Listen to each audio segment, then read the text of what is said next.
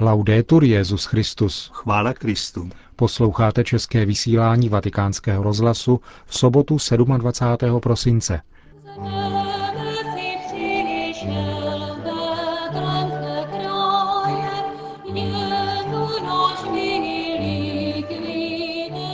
Po zprávách vatikánského rozhlasu uslyšíte dnes vánoční zamyšlení otce Richarda Čemuse. Hezký poslech přejí Josef Koláček a Milan Glázer.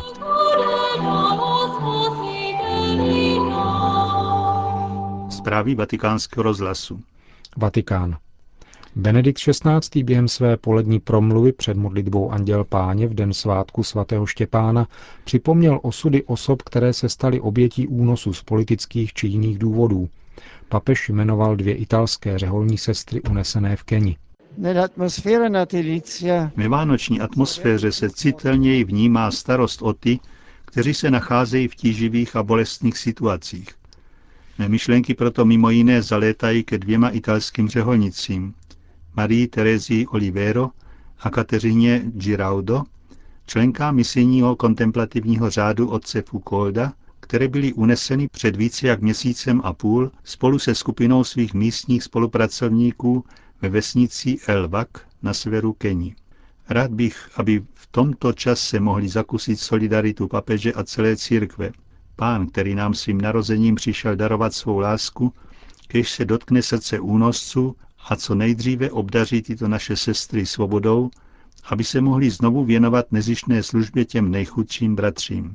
S tímto úmyslem vás proto, drazí bratři a sestry, vyvízím k modlitbě, přičemž nezapomeňme také na četné další unesené osoby v jiných částech světa, o nichž většinou nemáme žádné zprávy. Mám na mysli ty, kteří byli uneseni z politických či jiných důvodů v Latinské Americe, na Středním východě, v Africe. Naše solidární modlitba a tě nyní pro všechny jejich vnitřní a duchovní pomoci. Spirituale aiuto. Jeruzalém. O významu Ježíšova narození v historii jednotlivců i všech národů hovořil během oslav ve svaté zemi arcibiskup Fouad Tual. Latinský patriarcha Jeruzaléma letos poprvé předsedal půlnočním ši svaté nad jeskyní narození páně. Koncelebrovali s ním dva biskupové a přibližně 120 kněží. Vánoční liturgie se účastnili věřící místní církve a také poutníci z různých částí světa.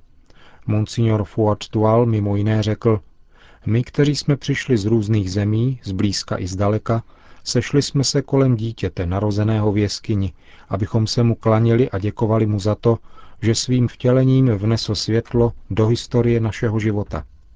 Betlémská jeskyně skrývá poselství pokoje, lásky a smíření pro celý svět. Každý člověk má právo na život v míru, připomenul latinský patriarcha Jeruzaléma. Válka nevede k míru, vězení nezaruší stabilitu, a ani nejvyšší zdi nezajistí bezpečnost. Pokoj je darem Boha samého, řekl patriarcha, který se v závěru své homílie modlil za to, aby srdce křesťanů byla obdařena odvahou, silou a láskou, ochotnou odpustit těm, kteří nám způsobili křivdu. Na božího dvánoční patriarcha předsedal Eucharistii v kostele svaté Kateřiny, který přiléhá k bazilice narození v Betlémě. Početné farníky povzbudil a poděkoval jim za to, že se trvávají u Krista na palestinském území. Popřál jim opravdový pokoj a autentickou radost z toho, že žijí tak blízko od místa Ježíšova narození. Na svátek svatého Štěpána se katolické společenství ve svaté zemi modlilo v několika poutních chrámech, připomínajících mučednickou smrt svatého Štěpána a také u jeho hrobu. V Jeruzalémě v dominikánském kostele zasvěceném prvomučedníkovi se věřící zhromáždili na společné eucharistii. Odpoledne pak putovali františkáni do jeskyně, kde je ctěno místo jeho ukamenování. Rusko. Zatímco západní tradice prožívá svátky Kristova narození, připravují se pravoslavní v Rusku na volbu nového patriarchy Moskvy a celé Rusy. 24. prosince se v hlavním městě sešla posvátná synoda a rozhodla, že nový patriarcha bude zvolen tajným hlasováním. Ještě před tímto zhromážděním se bude konat tzv. koncil arcibiskupů, který potvrdí návrh posvátné synody a z okruhu arcibiskupů zvolí tři kandidáty na patriarchu. Kandidáti musí být starší 40 let, mít vyšší teologické vzdělání a pastorační zkušenosti ze zprávy dieceze. Pokud by koncil arcibiskupu nevybral žádné kandidáty, pak by je podle doporučení posvátné synody musel vybrat místní koncil ruského pravoslaví, a to rovněž tajným hlasováním. Nový patriarcha Moskvy a celé Rusy musí být zvolen na místním koncilu, který se bude konat v Moskvě ve dnech 27. až 29. ledna. Intronizace nového patriarchy je plánována na 1. února v moskevském katedrálním chrámu Krista Spasitele. Španělsko. Biskupská konference Španělska vydala na svatého Štěpána pastýřský list o rodině, nazvaný Rodina jako škola humanismu a místo sdílení víry. Biskupové připomínají Světový den rodin, který se bude konat v lednu nadcházejícího roku v Mexiku. Rodina je školou nejbohatšího humanismu. V ní se člověk učí být člověkem a poznává svou vlastní důstojnost. V rodině je člověk milován kvůli tomu, že je člověkem, a nikoli kvůli výnosnosti toho, co dělá. Osoba není prostředkem k dosažení zájmu druhých lidí, ale absolutním cílem, čteme v listu. V rodině se navíc člověk učí přijímat život a pečovat o něj. Toto poslání nabývá zvláštního významu ve chvíli, kdy se mnoha rodin dotkla ekonomická krize a kdy byly ohlášeny právní reformy, které ohrožují život u jeho počátku i konce. V rodině, pokračuje pastýřský list španělských biskupů, se člověk učí dávat svůj život druhým. Rodina, jakožto domácí církev, je prvním místem, kde se sdílí víra. Člověk tam objevuje Boha, který je láskou, učí se ho ctít a přijímat ve svátostech, zejména v Eucharistii. V křesťanské rodině člověk odhaluje víru jako pravdu, kterou je krásné žít. Konec zpráv.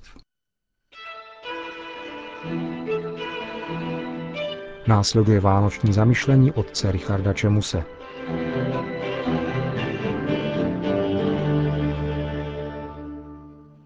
Ach, kdyby se tak čas mohl zastavit a trvalo to věčně, povzdychne si člověk ve chvíli intenzivního štěstí, jako je poslední pohled na přírodní scenérii před návratem z prázdnin. Čas ovšem neodvratně plyne a nic netrvá věčně. Čas vládne a nedá se zastavit. Kdo se nechce podřídit a pěstuje kult věčného mládí, stává se směšným jako stařenka v Texaskách. A přesto se v nás něco stále spírá podmanit se diktátu času a chce se věřit na věčnost. Ale na jakou? Na tu, jenž vyprošujeme na dušičky naším drahým zemřelým slovy světlo věčné a tím svítí? Ruku na srdce, asi těžko. Vždyť říci, že odešli na věčnost, není pro nás zrovna důvod k radosti. Věčnost, jakou si člověk přeje, není posmrtné vegetování v říši stínů, ale plnost života. Ale může být život vůbec věčný? Vždyť k životu patří dynamika pohybu, změna a růst, zrání i smrt. Zkrátka začátek a konec. To dělá život krásným, i když jednou smutně zaniká. Věčnost je naopak v naší představě nehybná, stále tatáž, šedivá a nudná. Obdivujeme muzea, ale nikdo by v nich nechtěl žít. Není pak tedy lepší vzdát se myšlenky na věčnost a užívat si života? Staré národy měly cyklické pojetí času. Spojovali pojem věčnosti se střídáním ročních období jako koloběh návratu. Až do našich časů se zachoval řecký pojem kolo dějin, který inspiroval i biblického kazatele k povzdechu marnost, nadmarnost, všechno je marnost, nic nového pod sluncem. Staří řekové si věčnost proto představili jako hada, jenž se kouše do vlastního ocasu. Tak chápali staří římané i slunovrat, který slavili 25. prosince jako návrat nepřemožitelného boha slunce. Je tu ale co slavit? Vždyť nad každým přírodním cyklem se vznáší melancholie marnosti. Ten se do nekonečna vrací, ale já se jednou nevrátím z toho kolotoče vypadnu. Můj život není věčný. Věčný je jen Bůh a ten je vysoko na nebesích. Jsem lidský červ, vystaven hříčkám přírody. Není úniku. A právě do této noci chmůr zazářila hvězda naděje. Když hluboké ticho vše objímalo a noc ve svém běhu došla do polovice, tvé věčné slovo, pane, přišlo z nebe z královského trůnu, praví kniha moudrosti. Tu noc nazýváme Vánocemi, posvátou nocí od německého Weihnachten, protože se tu v té noci věčný Bůh stal člověkem. Jako nemluvně leží v jesličkách a přesto k nám promlouvá. Je přece vtělené slovo Boží. Chceme o Vánocích alespoň na chvilku se stišit a vnímat, co nám říká. Mluví o tom, že jeho narozením se stoupilo na zem nebe a je uprostřed nás. Stačí jen chtít se mu otevřít. Písmo svaté to vyjadřuje takto. Slovo se stalo tělem a přebývalo mezi námi. A těm, kteří ho přijali, dal moc stát se dětmi božími. Toto je to kouzlo, ta vůně Vánoc, jenž se line z Betlema do našich domovů. Zdánlivě se nic nemění, čas jde dál a všednost života nás po svátcích opět strhne do svých kolejí. A přesto všechno dýchá novostí. Co jinak bylo pouhá marnost, je v Kristu zachráněno pro věčnost. Čas nám uniká a přesto dorůstáme do věčnosti. Náš život se nerozplyne, ale naplňuje se a zraje. Do plnosti života se však paradoxně dorůstá smrtí. Východní ikony tu pravdu realisticky připomínají přímo v betlémské scéně. Pana Maria neklade Ježíška do jeslí, ale do sarkofágu, tedy do hrobu. Kristus se narodil, aby zemřel. Nepodmanil se tak ale i on přírodnímu koloběhu?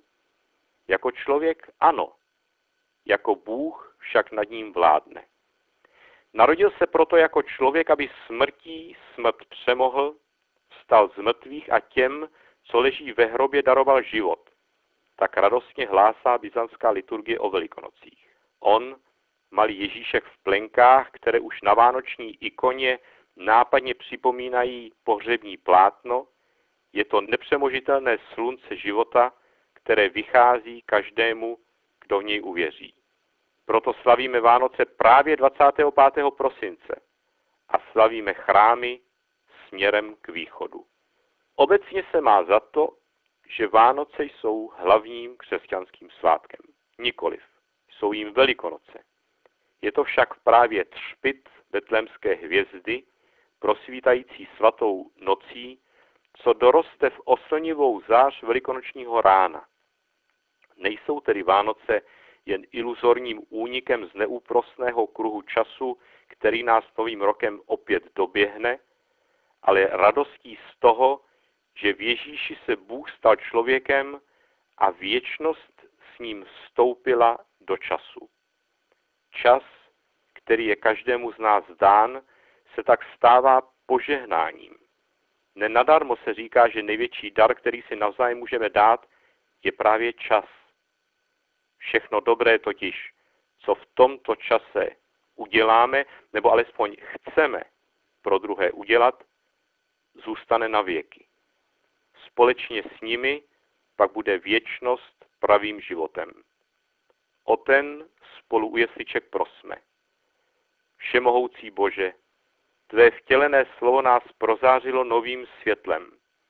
Dej, prosíme, ať víra, která svítí v našich srdcích, září i z našich skutků.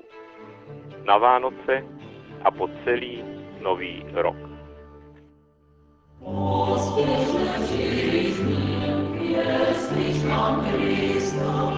Hovořil otec Richard Čemus. Končíme české vysílání vatikánského rozhlasu. Chvála Kristu. Laudetur Jezus Christus.